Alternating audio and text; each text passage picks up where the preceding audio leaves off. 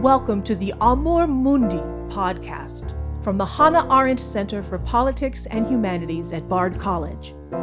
Amor Mundi means love of the world. We are here to explore ways of thinking together and loving the world in the spirit of Hannah Arendt. During the social isolation of the coronavirus, the Amor Mundi podcast will speak with writers, scholars, and activists in a series called Thinking the Plague. This is episode 6 Thinking in Dark Times.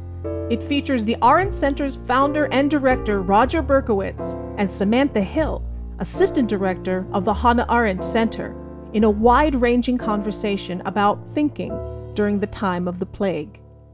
Thank you for agreeing to make this audiovisual record of this moment and to talk a little bit about Hannah Arendt and thinking. So, I'm asking everyone the same question to begin, which is one of the questions that Hannah Arendt posits in The Life of the Mind, which is where are you when you think? So, where are you when you think? Where are you right now? And how is this moment affecting your ability to think? I think most of all when I'm reading. I find that if I want to get myself thinking about something, I will go and read something. And that's the way I write as well. I mean, most of what I've written in my life is in some way a reaction to a book. Or if I'm interested in a question, I'll go find a book that I think frames that question or reframes it and read that book and react to the question through that book. And so often when I'm thinking I'm in a book, I will say that in most for most of my life when I'm reading, I'm usually in a cafe. I'm a cafe person. I know there are people who need quiet. There's library people, there's desk people. I'm a cafe person. I've always, you know, I went to grad school in Berkeley. I think that had a lot to do with it. but I just always go to cafes and read. And there's no doubt that when I can't go to a cafe like right now, uh, it's harder for me. I I have a, a little chair near the window here that I've been reading it, mm-hmm. but um, I don't find that as productive as, as sitting in a cafe. I for some reason the the little bit of noise, you know, it has to be a very particular kind of cafe. It can't be too many people talking, but there can't be pure silence you know, I, have always have my cafes where there's always enough people talking that you drown it out, but not too many people talking. But I also like to move around. I like to go from cafe to cafe. I'll sometimes be at two or three cafes a day reading, and I have a notebook and I write. And especially today, one place I know I can't be to think is on the internet. And um, the weirdest thing about this plague experience is that, on the one hand, unlike all the other plagues prior to this, where people could retreat to books and really be alone, I find that most people I know are retreating to the internet. Mm-hmm. And um, I am too. And I'm finding that really quite troublesome. So, in fact, I've set up a reading nook on this chair over there near the window that I don't ever bring my computer to uh-huh. and um, you know trying to get away from the internet. That's one of the things i like about cafes. I go to cafes i have a few cafes i won't tell anyone about that are still in new york that don't have internet. On a list. Yeah no um I, I, really like i really value those cafes that don't have internet yeah. and i can go and read and and think there. I think thinking is you know as you you well know hannah arendt says is a dialogue with yourself but to when I read, it's like a three way dialogue. It's between me, the book, and myself. And mm-hmm. um, and so to me, I can be anywhere if I can read. Which brings up a question, and I, I don't know how you feel about this. I mean, I have in the last, I think it's more like five years, struggled to read more than I ever have in my life huh. because of the internet, because of the phone, because of all the interruptions. It's just harder and harder to find the time, uninterrupted time to read. I don't know if you found that at all or not. Yeah, I think that's right. I have found that, and I've found myself developing coping mechanisms for the distraction of the internet and social media. So I have never been very good friends with sleep. Five hours is about all I can manage a night. So I tend to be a night owl and an early riser. And the first thing I do when I wake up in the morning, is, aside from make coffee, is uh, set a timer on my phone for an hour and read for pleasure. Mm. Just read with my notebook and have that quiet space in the day to center myself before looking at Twitter, Facebook, or email. And that's helped me. I actually I find myself setting little timers for 20 minutes or 30 minutes to read because it's hard. It's hard to carve out space when you're juggling so many different things. So I'm wondering about this three-way dialogue between you and the book and you and yourself and the space of the cafe versus the space of your home office that you've set up. What is it about the appearance in public, do you think, the presence of others, the sound that alters the experience of reading and thinking for you? You know, I have thought about that actually, and I'm not sure I have a full answer. One thing I like about cafes is there's other people there, and you sort of feel judged if you're just wasting time. That's um, true. and, and, so, you know, I sort of feel like it's having the super ego sitting on my shoulder, looking over me. Yeah. Um, the appearance is important. The being outside is important. I get you're right, but the cafes that I've worked best in over time are just ones where, again, it was crowded, but people were working, and there was enough noise that you could drown everything out. And um, I don't bring a computer. Mm. I think that's a big part of it you don't have distractions you know the big question now is whether i bring my phone i i did get an apple watch in order to not bring my phone and that's sort of what i do sometimes i'll go to a cafe and if i get a text or something i can look and i don't have to answer it yeah um that's the actual reason i got an apple watch was so that i could ditch the phone at certain places and it's effective when i do it i just don't do it enough there's obviously an appearance about it. I like the feeling of being in a cafe with a book, a pen, and a notebook. Mm-hmm. And that sense, in a sense, inspires me to read. And when I'm at a cafe, I'm there. I don't have, I can't get up and go to the cabinet or get this or that. So yeah, I I think that the public is important not so much in that I'm appearing. I mean, I don't, I'm not putting on a performance, but I think it it helps focus me and it helps. I think I feel like I'm in, I'm someone reading in a cafe, and that's obviously something that means something to me. I guess. When you're talking about it, I hear almost a physicality, an embodiment in the activity of reading itself, the experience of holding a book, of using a pen, of paper, of not having the digital distraction, of having the energetic exchange happening physically between you and the space that you're occupying in a way that that might enliven thinking in a specific way that we might not otherwise have access to. But it strikes me almost as you know, in my image of Arendt lying on her couch with a cigarette. Thank you, Barbara Sukowa. You know. Yeah, that, that's that's from a movie. That's not from reality. I know. I know. I know. I know. But I think a lot of people have that image in their head because of that of Arendt as somebody who performed thinking, who they could see thinking when she spoke, and the way that she talks about thinking is something that happens in a space of solitude. And so for her, that space of solitude in part rests upon the necessity of the private realm and the ability to retreat from public space. Just to say, I think a yeah. cafe is a very private space. I mean, yeah. I mean, I guess that's what I was trying to say with the cafe. I mean, when I'm in a cafe, there may be other people around, but I feel in my own world. I mean, it is a feeling where I feel like I can get lost. Now, I will say, one of the things I do like about a cafe is that every once in a while someone will come and interrupt you. Um, and sometimes they're a good friend and that's a really great experience to just be interrupted by a good friend. I really love that. And then sometimes it's just some nosy person saying oh you're reading nietzsche or you're reading hannah arendt. I love i studied them in college or something like that yeah. and i just want to shoot the person. But um, they all think oh i want to talk about hannah arendt or whatever. And yeah. Um, but I do like the fact that there's this chance element of it. Yeah. But really, I actually do feel more in solitude in a cafe than I do in my desk at home. And maybe it's because I sort of have to put up a barrier. Mm-hmm. And as a result, I really am alone with myself and the book in a cafe.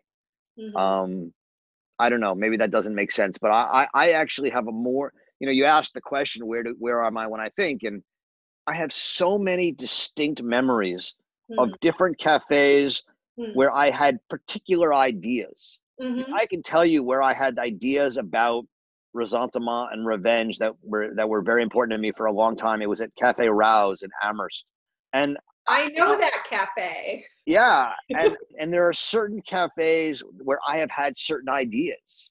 Yeah. And with certain books in front of me, and um, I feel much more like that's where I'm alive intellectually and mentally thinking than in this messy room.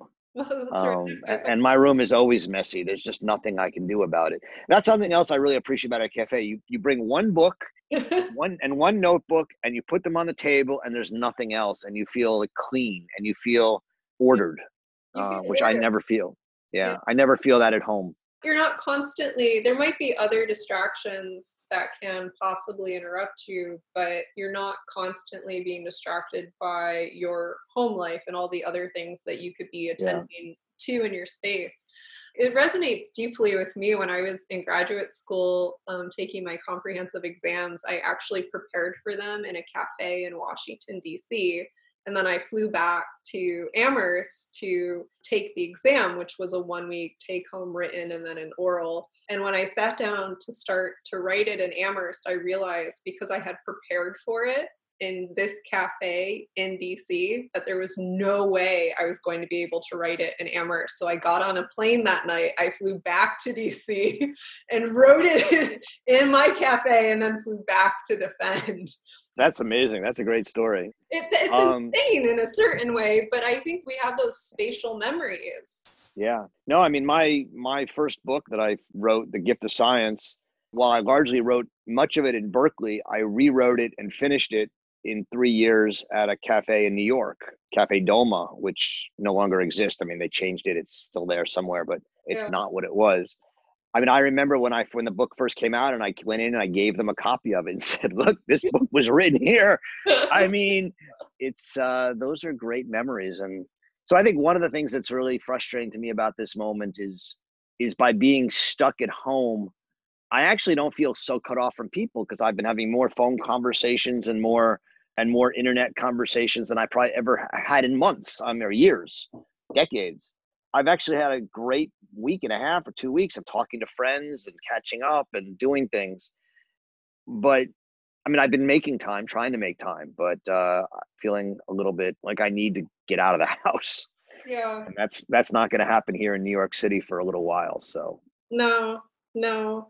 As we're talking, and I'm thinking about space and I'm thinking about writing and conversation and the work that you do and the work that we do at the Hannah Arendt Center, I'm thinking about how much of the work we do relies upon the creation of space and creating space for conversations. Conversations ideally in person with students on campus, at the Hannah Arendt Center, at the house, at the Mary McCarthy House, in dorm rooms, or um, in lecture halls, and creating spaces where people can physically come together and think together and think about oftentimes things that aren't easy to think about. And I'm just wondering if you could talk, you know, maybe for people who aren't super familiar with the Hannah Arendt Center about how that conception of running a Hannah Arendt Center came into existence and how you've thought about that work of creating space for conversation over the years and how you're thinking about it now in this moment of pandemic and corona time. No, yeah, thank you. Um we have a mission statement that I can never remember. Um, but I do remember thinking. Yeah, but but you forgot the part that comes before it. At least I assume it's still in it because it was when I started it. To nurture a space. Yes. A space that nurtures the bold and provocative thinking in the spirit of Hannah Arendt. That was very much how I figured it. And um, I mean, I guess looking back on it now, you could have thought, oh, he's an Arendtian, so he's talking about space. I wasn't thinking that way. Gary's giving me way too much credit. I've never um, actually heard it that way. You said that just now. It seems totally common sense to think about it that way, but I've never heard it that way. And it's never how I meant it. I meant it simply as literally a space to come together and talk, which uh, I've spent many years in different contexts. I mean, I, when I was an undergrad, I started a, a magazine called Prism, with the idea was that you'd have one topic and everyone would write on that topic from different perspectives. And mm-hmm. and and in high school, I started a club in which we would have a week long, three week long series a year. We'd bring in speakers on one topic from different perspectives. You know, if you want to look back and say I'm incredibly boring, but I've had a consistency to my ideas which is that I've for a long time believed in the importance of bringing people who disagree together and who think together. There's many things about Hannah Arendt that I love, a few that I maybe don't. But come back to that. Nah, well, we'll see. um, there's probably nothing I love about her more than her fearlessness. And, you know, this idea that she has that, you know, I quote a lot, I think some people quote a lot, but I think most people, most people just if they actually were put to it don't agree with mm-hmm. um, which is that there is no truth in politics right. and that it's really all opinion and that the whole premise of objectivity is something that's foreign to political and social life mm-hmm. um, i mean i was rereading her i forget what it's called moral considerations essay uh, the lecture courses today yes. and she, she's like and i'm going to say something which i think you're all going to disagree with which is that all of our opinions are subjective. There are no objective truths. Yeah. And I was like, man, that is just so right about her. And it she's absolutely right that 99% of even the people who think they agree with it don't agree with it. They they believe in uh, expert opinions, you know, and, and we've seen this with this whole coronavirus mishigas, where you see people saying we have to listen to the experts. And then you have someone like Trump saying, well, we can't let the experts run everything. And if you say anything like, well, actually, our, Arendt sort of agrees with him on that, you're going to get nailed and say, oh, you're just trolling for Trump. I'm like, no. Yeah. Um, but, you know, I mean, Trump is wrong, but he's wrong not because he doesn't listen to experts. Well, she draws she draws that distinction, I think, between experts and the human condition, or the, that's what you're talking about, thinking in moral consideration, when she's talking about professional thinkers and for her that doesn't mean that there isn't scientific fact or mathematical fact or historical facts. Her her problem is not with experts. It's with experts who think that their expertise makes them better judges of things. Right. Right?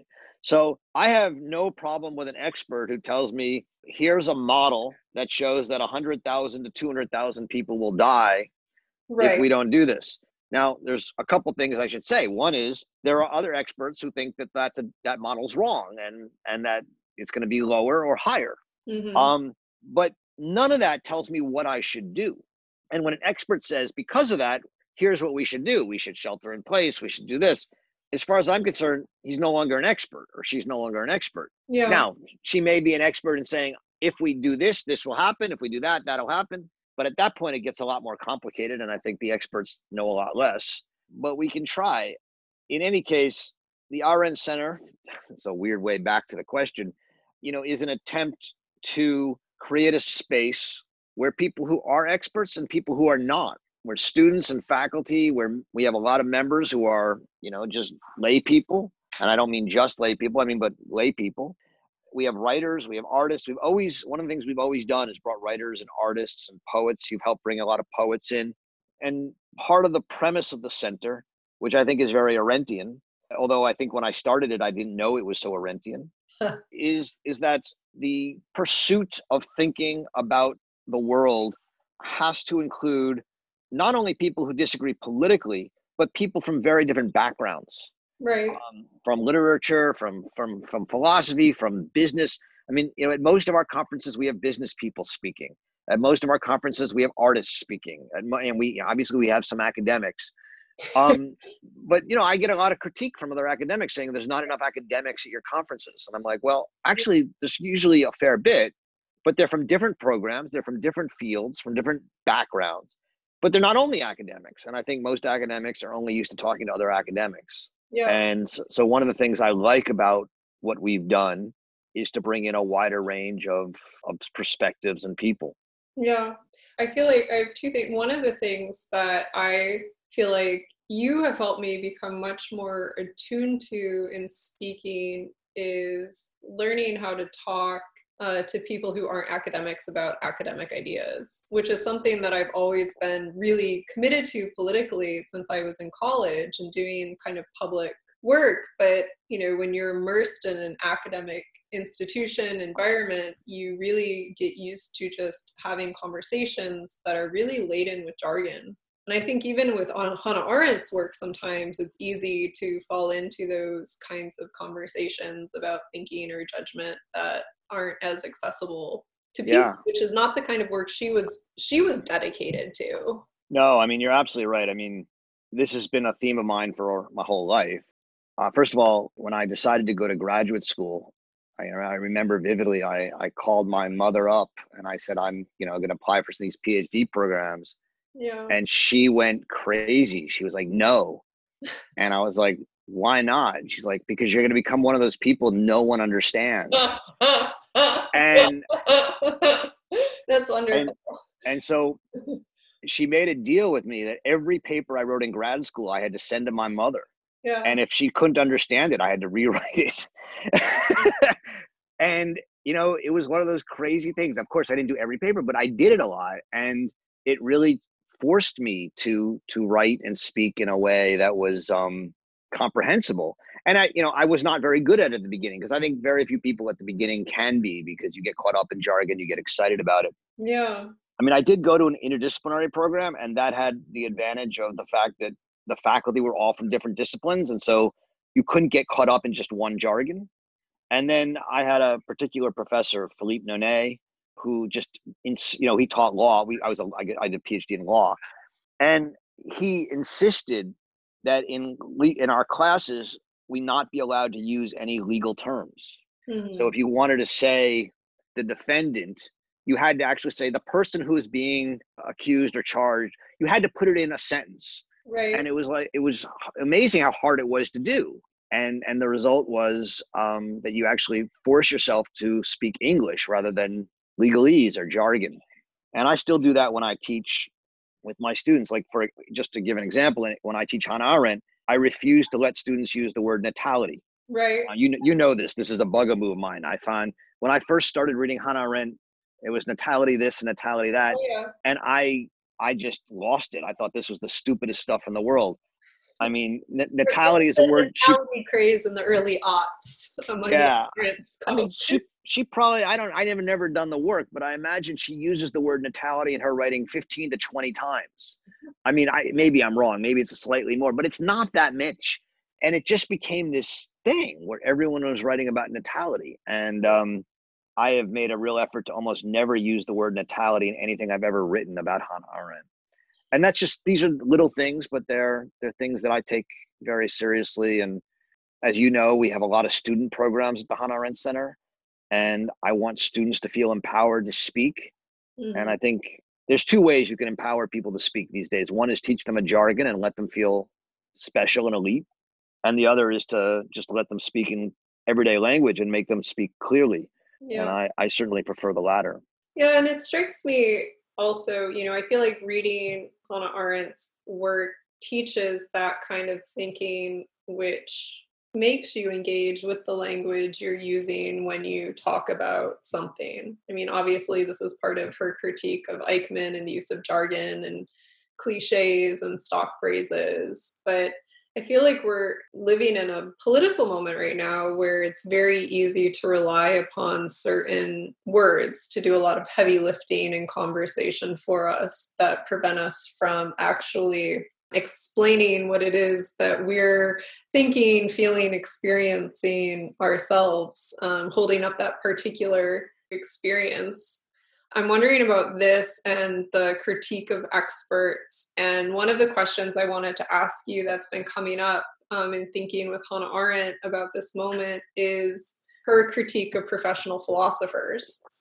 She talks about how the language of professional thinkers, term, and philosophers turns us away from what's happening in front of us. And in a lot of my personal conversations with people for the past few weeks, I've been really surprised by how many people are unwilling to kind of see what's happening right now. Like there's a general resistance to change behavior to take personal responsibility for the collective good.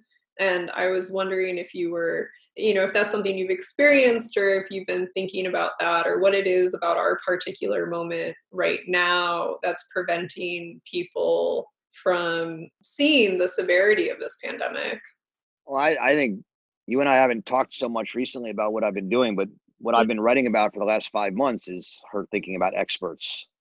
The speech I gave in Bremen for the Hannah Arendt Prize was about that, and and so this is really what I'm. I think right now is is the number one issue in our world, and and it, and it's on many levels. So as as you know, because I've written about it, the, the Italian philosopher Giorgio Agamben, yes, uh, in mid late February, wrote a piece, an essay in which he said, you know, this this is just the flu and it's being used by governments to to justify disciplinary and authoritarian actions and we should reject this and things of that sort he was clearly wrong and i think what i said in the first thing i wrote about it because i've written a couple things on it is he was wrong because he has a theory mm-hmm. um, he has a theory about bare life and the way things are reduced to life and that we shouldn't only care about life, we should also care about the meaning of the world, which, by the way, Arendt agrees with him on, and I agree with him on.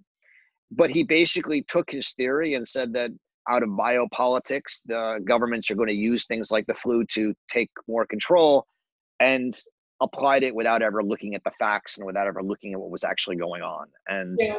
and this is the danger of all professional thinkers. In a sense, the definition of a professional thinker and an expert for Arendt both, and though they're different, but what they both share is uh, an unwillingness to see reality.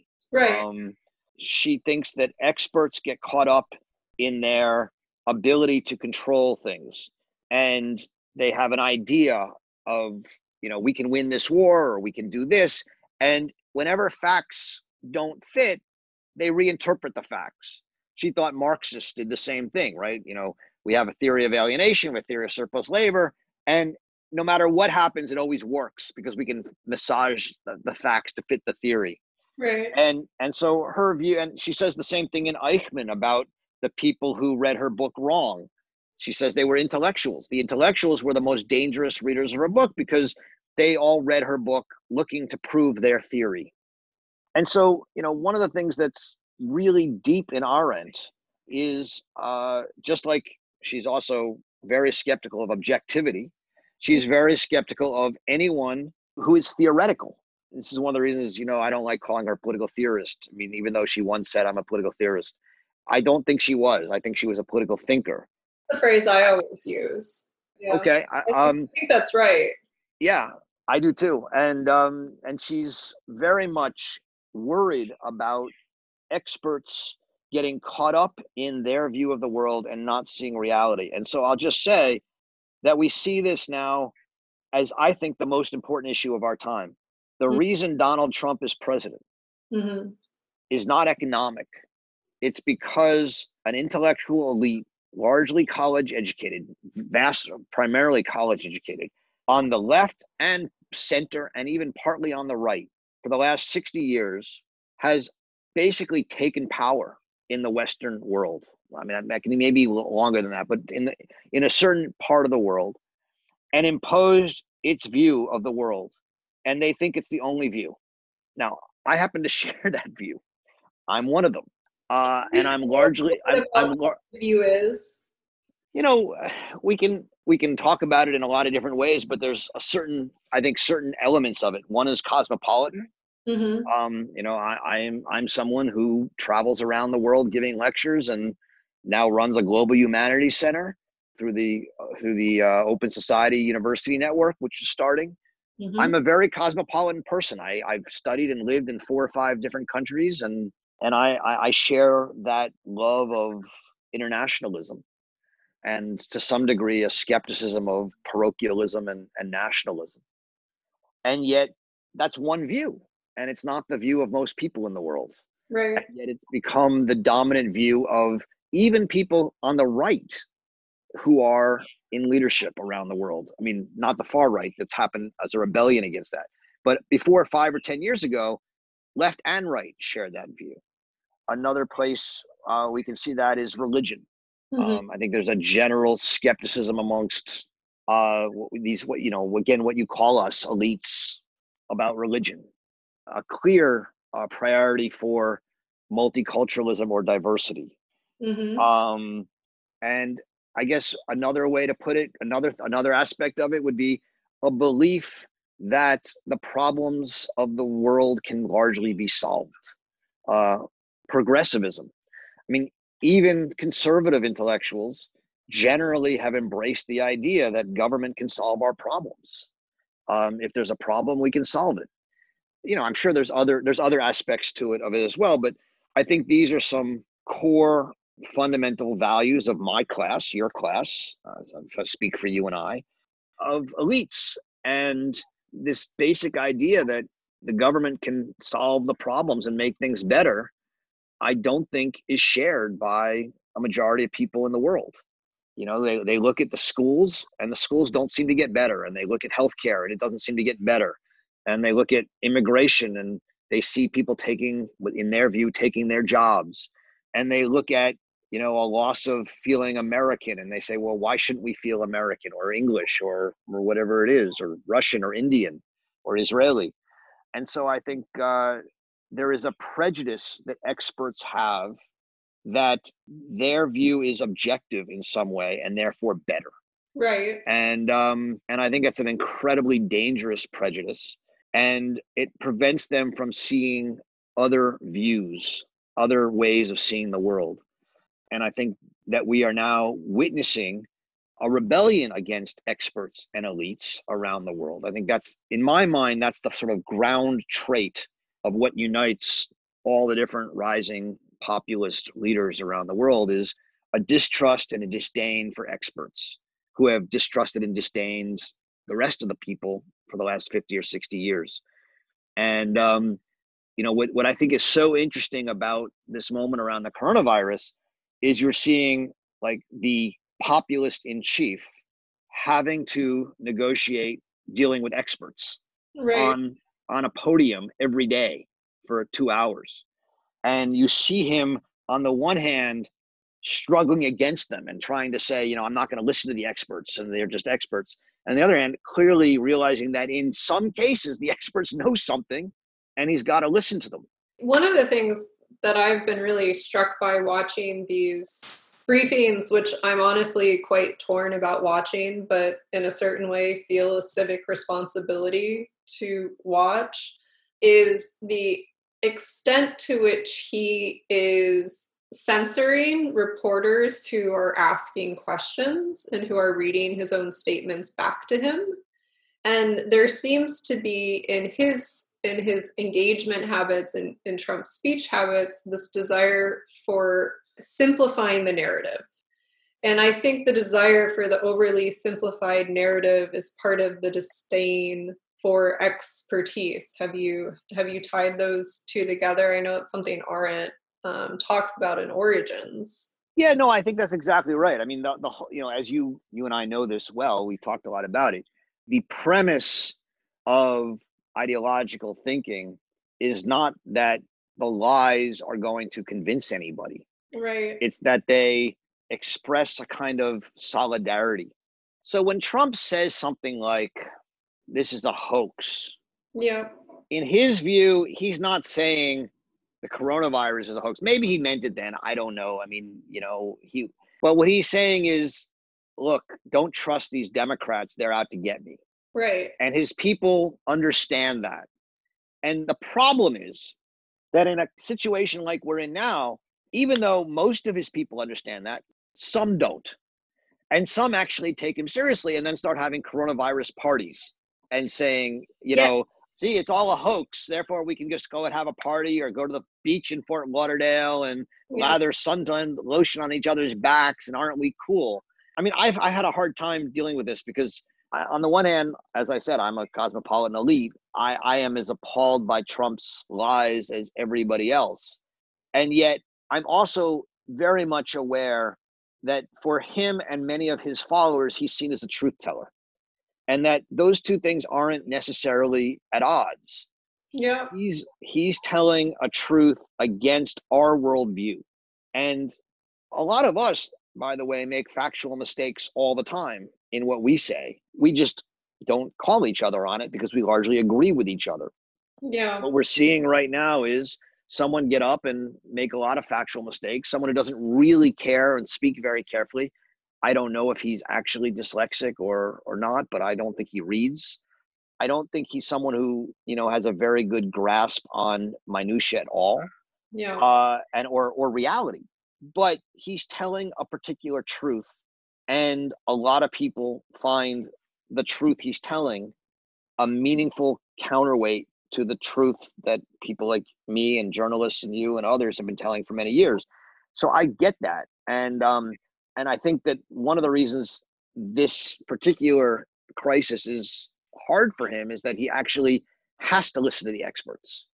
What's interesting is that he has. I mean, he's almost at least in the last three weeks, he's almost never gone against what the experts have told him. He said things against what the experts have told him, He's, but he, yes. I mean, but he he- hasn't gone against it. I mean, but he also could be doing more. Yes. And I was going to say he hasn't shown leadership. No, I mean, there's a difference between Andrew Cuomo and, and Donald Yeah. Trump. I mean, Andrew Cuomo gets up there and tells you what's going on, yes. and you feel and, and you feel led, and you feel yes. and you feel confident. And yet, what's amazing to me is that 60% of the country thinks that Trump is doing a good job yes. on this. And what that tells me is that 60% of the country listen to Trump and feel confident and led. And that's the, the easy answer is, oh my God, I tremble when I think that these are my countrymen.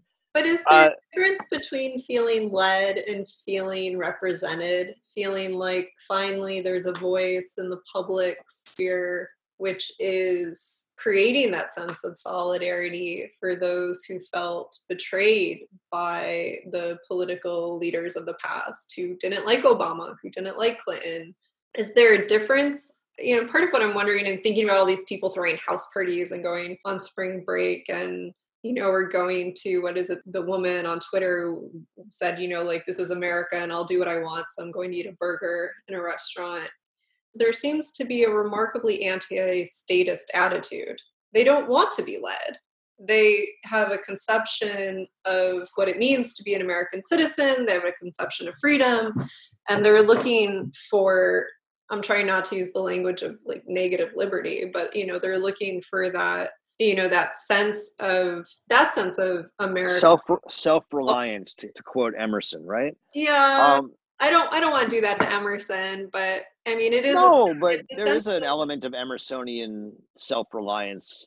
What was that book um, that uh, a couple years ago was so good and everyone read? Uh, I I read and thought very highly of. The Huxley the- Hochschild book strangers Yeah, the Hochschild book, "Strangers in Their Own Land." Um, the, she was gonna, I was going to say the Berkeley anthropologist who went down to to talk to people in Louisiana, yeah and I mean, there's a lot in that book, and and I and I thought it was an excellent book. But one of the things that really struck me was how so many of these people were like, "Look, I'd rather die and get sick than have people come in and tell me how to live my life."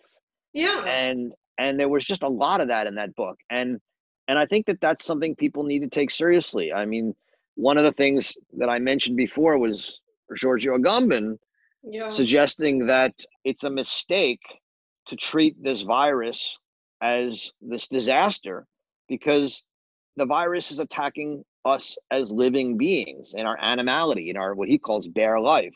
Yeah. Um, and that that's not the worst thing in the world, and that uh, you know, and so I I've put an Arendtian twist on this, which is that, as you well know, in in many much of her work, including the Human Condition, her main worry is what she calls the rise of animal laborans, the ma- turning man into a laboring animal, and part of her critique for those who don't know for those who don't know the, the key of that is that we most more and more of our human faculties are directed towards keeping us alive and reproducing and keeping the human race healthy and living rather than other activities which are more spiritual or more worldly so for example you know one of the things we're doing right now is not letting partners into hospitals for, for deliveries. So I think Cuomo changed that yesterday. But if parents are sick or people are sick, people aren't allowed to go visit them. Funerals are being in Italy not allowed. uh, or at least I don't, I don't know if they're fully not allowed or just very few people. And I obviously I understand the health public health experts who are making these rules. Yeah. But there is a, loss of what does it mean to be a human person, to have dignity, to be remembered, and to die without a funeral is very much like to die an animal, to die alone. Well, one is reminded and of Antigone. One is reminded of Antigone, you know, many things. And so, you know, one of the things that Arendt, I think, forces us to ask is are we to some degree in our you know as cuomo would say the number one goal is to preserve as many lives as we can right? Yeah. is that correct? Now the problem i think with trump is that the opposing value he sets to that is profit is is the economy. Yeah. and that's not where i would set the opposing value. But i understand it. I think there are opposing values to life. Their dignity their uh, love and friendship, uh, their community. There's having built a life. You know, I've been going and talking to a lot of people who own small businesses. You know, yeah. they've spent 20, 5, 10, 20, sometimes 30 years building a business. Yeah. And they're very worried that their whole life's work may end. Yeah. This isn't about profit. It's not about profit. It's about dignity and it's about part of what a human life is. And one of the things that I think the experts miss is that they, if you don't mind, I'm going to get, I'm going to cite someone that people don't like to cite anymore, named Friedrich Hayek. Um, I've been reading a lot of Hayek. I mean, I disagree okay. with everything, but I love him because he's brilliant. I've, I've been reading a lot of Hayek this month because it turns out the only two 20th century intellectuals that I can find that in their work argue that intellectuals and experts are the real problem are Arendt and Hayek. Uh-huh. Um, and so I've been trying to write about Arendt and Hayek on this question. And one of the things that Hayek writes about that I find incredibly smart is what he calls the prejudice of scientism or the prejudice of experts. Mm. And what he says is every expert thinks they know how to solve a problem. So, for example, the coronavirus experts think they know how to solve that problem. The housing experts think they know how to give everybody a house. Right. The med care, you know, Bernie's medical care people think they know how to give everyone medical care. The bureaucratization um, of expertise. Okay, but that's that's not my point per se, although it's related. What yeah. it is is the housing experts say we can do housing, we can fix that. The, the healthcare experts say we can do that. The problem is they're right if we were to give them control of the whole economy, the coronavirus experts could get rid of the coronavirus. But what would they destroy? The healthcare experts could get rid of, could give everyone a house. I mean, get everyone, you know, uh, health, good healthcare. But what would they destroy? Yeah. And the problem is, what he says is that experts, because they are, they rightfully believe that they can actually solve the problems that they have set for themselves. Mm-hmm. They believe that anytime we don't solve those problems, we're not being objective and we're not being good scientists and we're not being experts. What they don't understand is that there are other problems and that solving these problems would lead to other problems. And so that's what he calls the bias of experts. Mm-hmm. And I think I think that's a bias that we're deeply deeply suffering from right now. Yeah. You know, I'm not sure I think about it quite the same way that you do. You know, as you're I want to I want to kind of bring it to an example, actually a personal example that I've been thinking about this week. You know, so my my family actually. So my mother's parents were German immigrants who grew up in a ghetto in Cincinnati, and my father's parents fled after the potato famine. And he grew up on a chicken farm in Michigan. And, you know, both of my parents, most of my life, had very working middle class jobs. My dad was a manager for the UFCW at a Kroger, and my mom was a waitress. And when I was about 18, my mom, after about 20 years of waitressing, bought a small business. She bought a small store. And in 2008, 2009, when the economy collapsed, um, she couldn't maintain it and she was forced to sell it to a family of immigrants from Iran who promised her that she could continue to manage and run it.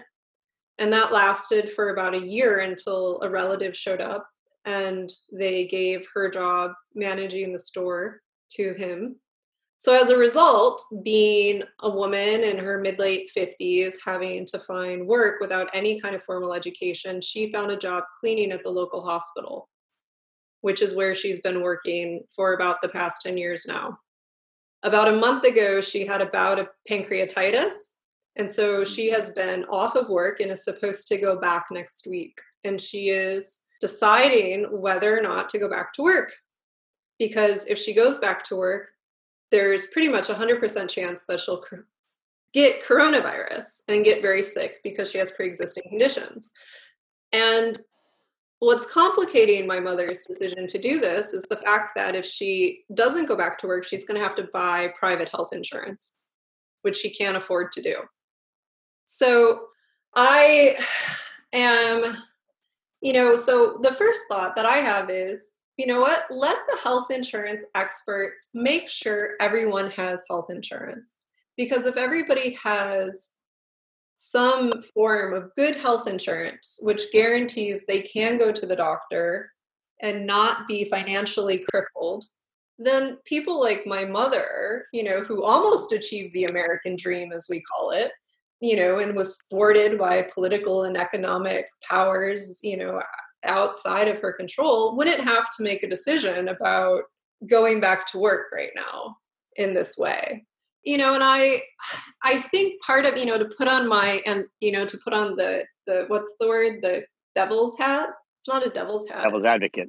Yeah. Devil's to, advocate? Yeah to play devil's advocate.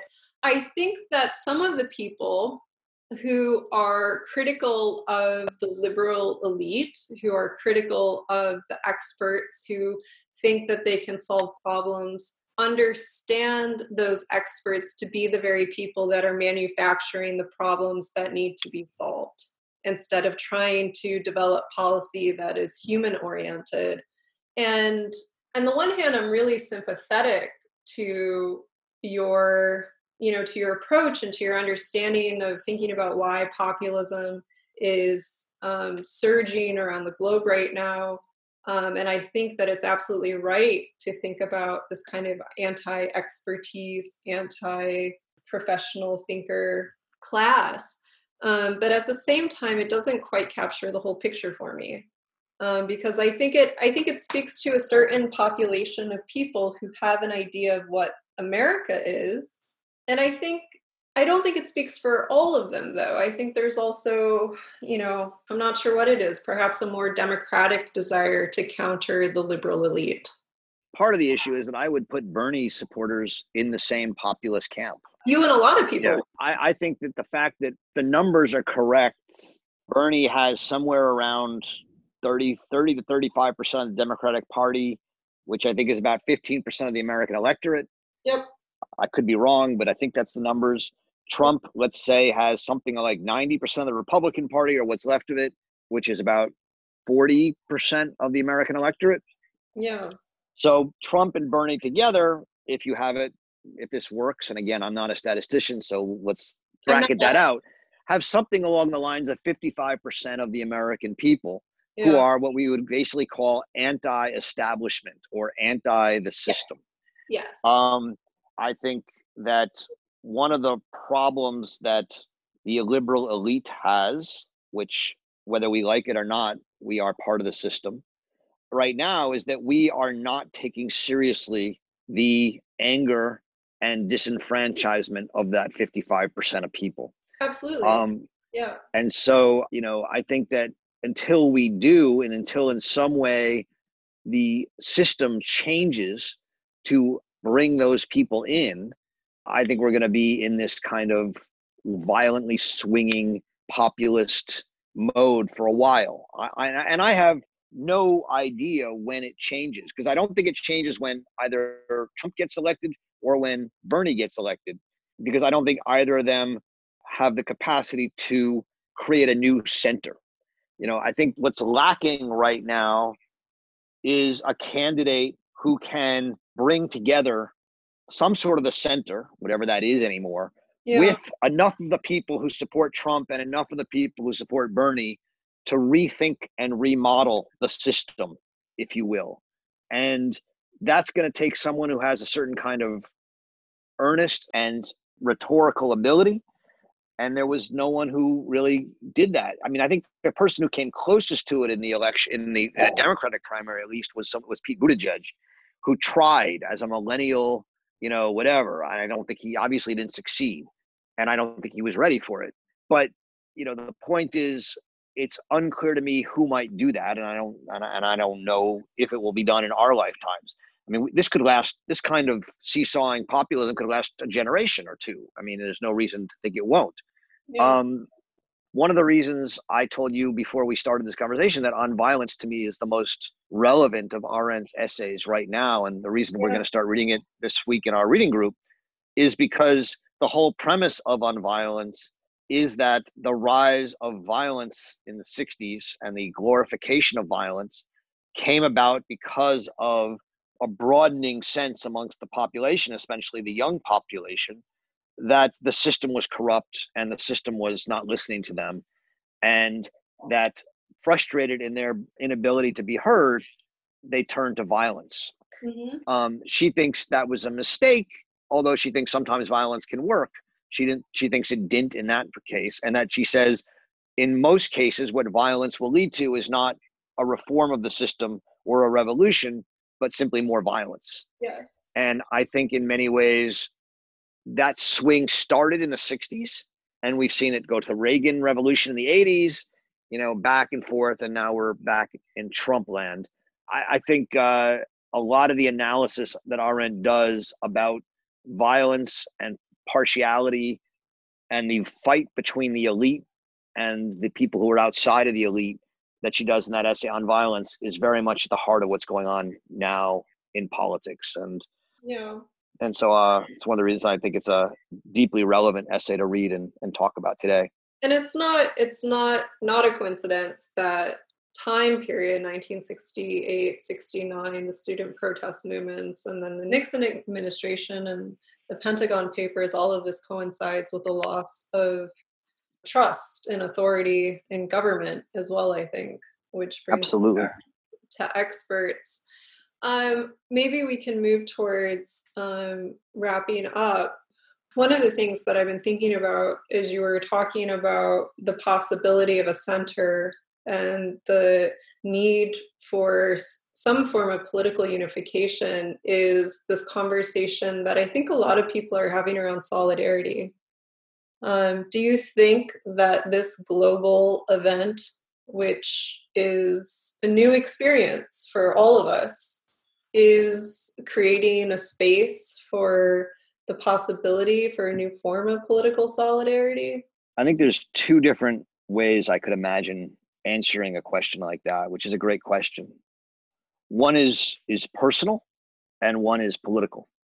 And they can be related, but I do think that the the challenge to the system that this virus is offering and the forced solitude, loneliness, isolation, we can pick which word we want to use, that it is forcing upon many people, could, in certain circumstances, lead to people thinking in the way we started this conversation, mm-hmm. encountering themselves and asking themselves the kinds of hard questions about what we believe, what's brought us to this state, why the system has failed, and maybe creating new thoughts and new uh, ideas yeah. that could be articulated, whether it's in books or podcasts or actions uh, or artworks, and begin uh, the process of making worldly new ideas.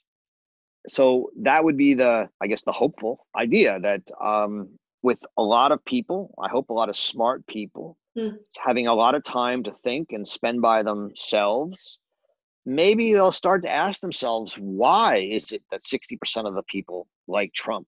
Or the Trump supporters will say, well, maybe we should listen to the experts a little more. And maybe some people will start breaking down some of their barriers and confront reality. I mean, Arendt always says that in a revolutionary situation when power and authority have basically been destroyed, power is lying in the streets waiting for it to be picked up. Mm-hmm. And, um, you know, I think on and off for the last 60 years, power has been lying in the streets since the 60s, waiting to be picked up. Yeah. And it hasn't been picked up largely because those who would try to pick it up, the so called revolutionaries, as she called them in the 60s, and I would still call them that today, are not actually addressing the world. They're addressing theories. They're still thinking in theories. Neo Marxism, Marxism, whatever you want to call it. Right. People have to get over that stuff. I'm sorry. I know I'm going to make a lot of enemies here, but you got to get over that stuff. getting. She doesn't want to get over it. I mean, Arendt. Of course thinks- she does. Arendt thinks with Marx, but she argues against him. I mean, it's not. It's not throwing it away. It's engaging. I'm not saying throwing it away. I'm saying that you have to look at the world and for whatever reasons, good or bad, the Marxist approach has not worked. Right? It, it has whenever it's been tried, it hasn't worked. And people will say, "Oh, well, that hasn't tried well, or you got to try it better, or you got to do this." It hasn't worked. Uh, It's led to it's led to disaster in the places that it's been tried. it certainly Um, led to a lot of catastrophes in certain Okay. places. What I call catastrophe or disaster either one Sure. i'll go with either one Yeah. the point is it's not going to to be the the answer. It's not going to be the idea that inspires a new solidarity. It's too politicized. It's too I see what too saying. wrong. Yes. and and so to keep trotting it out there as now is a new time for marxism as you know jacobin and others are trying to do again i think is just asking to be irrelevant. And so if there's going to be a new solidarity it's going to come from a new idea it's going to come from new thoughts and new actions that speak to concerns like you raised with your mother about needing you know health care and and obviously the need for health care is one of the ideas that has been deeply meaningful to people. And yet thinking about how to do it in a way that's not technocratic obamacare bureaucraties but not maybe pure public option either or whatever. The point is i don't know the answers Yeah. uh, but if they're going to come it's going to come from new ideas that inspire us not trying to retread old ideas I think that's right. And it, it reminds me of one of my favorite Walter Benjamin essays on left wing melancholia, where he talks about worn out in a, in a, in a very, you know, Arendtian spirit, although Arendt was reading Benjamin. The idea that we can't reuse old political slogans and ideas to address contemporary political problems, that we need new language, we need new concepts and ideas. But I think just to throw in a little, you know, one of the things that I think people who are clinging to the language of socialism right now perhaps have a staked belief in it and are ideologically committed to an idea of socialism. But I think also in my years on the left, in my youth in college, you know, which I realized today was it's going to be I'm about to hit the 20 year mark, which is a little crazy. Um, is that sometimes you push that hard from a radical position just to push the conversation. It's not because you believe that, you know, overnight with the election of a candidate who calls himself socialist, we're going to have universal health care. But it's that this, you know, pushing the conversation so hard from a radical perspective can actually tilt the conversation in a progressive way. And I think, you know, that is something that we have been witnessing in the United States with Bernie's campaign or people like Alexandria Ocasio Cortez, you know, agree with them, disagree with them. They have, you know, they have pushed the conversation. And I think sometimes that's, you know, what people are are trying to do. again that's that's called power politics which i'm perfectly happy to talk about and all i'd say is I have no idea what power politics is. but i think they've lost i mean the very fact that i you know maybe you disagreed with the numbers i gave before but 40% of the people who don't like the system vote for trump and 15% of it vote for bernie. Yes they've changed the conversation on the left but they haven't changed i think the conversation. In fact if anything Well, but Look at our- we've even seen Biden during this election campaign after his last slate of wins move a little bit more to a you know a progressive you know left position on certain issues like I believe student loans um, you know closer to Elizabeth Warren's position when she was still in the campaign. So it can have an effect on candidates who are seen to be the institutional candidates as well and modifying Yeah. positions to appeal to those people. Yeah, but I, I don't think a lot of those positions are that far out of the institutional. I mean, I, I- I'll actually put it this way: I don't think any one of Bernie's positions are that far out of the institutional center of the Democratic Party. it's the totality of them that is outside of, of the Democratic Party. Yeah. I mean, even Medicare for all, I don't think is that far out of it's not in the it's not a majority, but it's not that far out of it. There's a lot of people who support it. yeah. But none of the positions I think are non-starters. And I think if a candidate were to pick one or two or three of them and say these are the three we're going to push for, I think they'd be very popular in the center of the Democratic Party. And I think that's what Biden's going to end up doing. I mean, whether he can do it with any with the power and eloquence we need is a different story. But you know, I hope so because I think it's an important election. Just to go on the other aspect of solidarity that I was going to mention, Yes. uh, you know, is something that Arendt talks about only a few times in her writing, but she does use the word solidarity in certain ways. And and what she says is there are really two ways to bring people together today. One is through pity. And so you tell the rich and you tell the center and you tell the establishment that they should have pity for the poor and and try and help them. And she thinks this is a that there's two problems with this. One is that it's arrogant and it's dismissive of the poor. It actually doesn't listen to the poor so much as it tries to be paternalistic and tell them what they should want. And it's the approach of most liberals or socialists in her mind. You're thinking Um, on revolution and the social question for people listening. Yeah. Yeah, so I'm, I'm talking about the end of the social question chapter on revolution.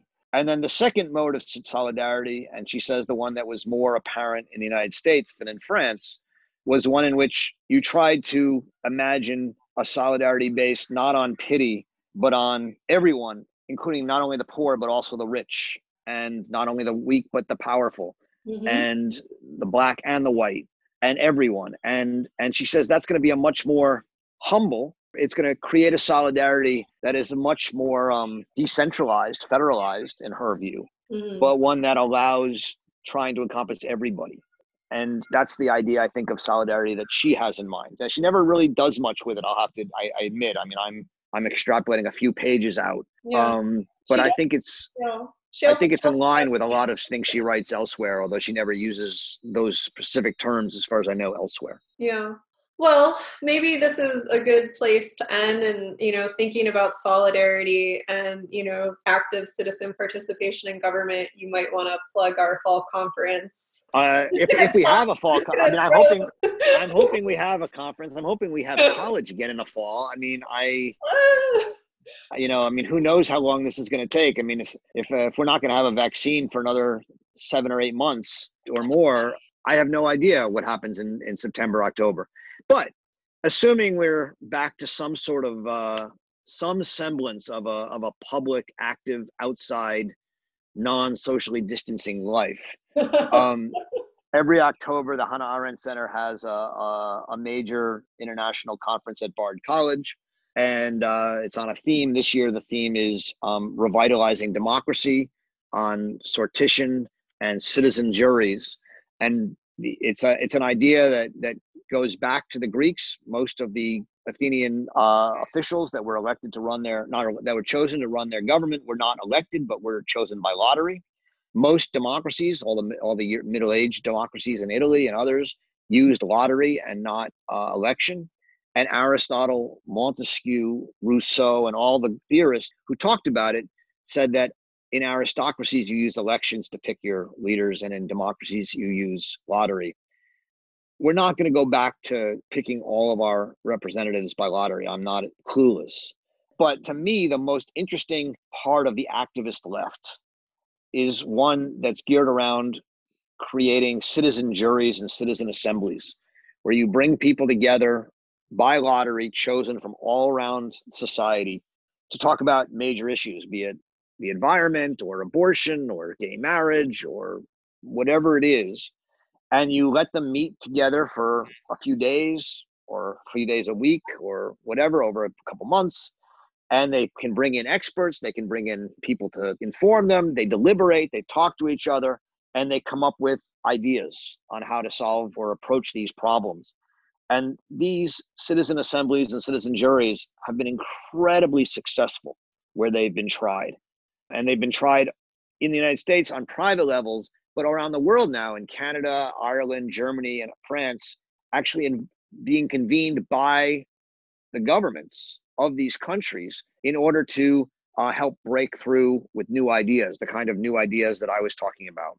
That come through not through one side or the other winning, but bringing people together and trying to find some sort of a meaningful consensus of some sort. And so we're going to be bringing some of the leading thinkers around these citizen juries from all over the world together in October at the Arendt Center at Bard to talk about how to revive democracy in, in our time. So uh, we'd love to see you there. Something we desperately need right now. All right. Thank you, Roger, for taking the time to make this recording with me. And I look forward to seeing you in person when we Yes, don't have to I hope so. Thank you very much, Sam. distance. Enjoy your solitude. Oh, I will. you too. Bye. All right. We hope you have enjoyed this conversation with Professor Roger Berkowitz. If you enjoyed listening to this edition of the Amor Mundi podcast, please visit us online at hac.bard.edu and click subscribe to find podcasts, original writing, videos, and more, all delivered twice a week to your inbox. It's bold and provocative thinking in the spirit of Hannah Arendt, and it's free. To learn how to become a member of the Hannah Arendt Center and support our work, just click on Join HAC.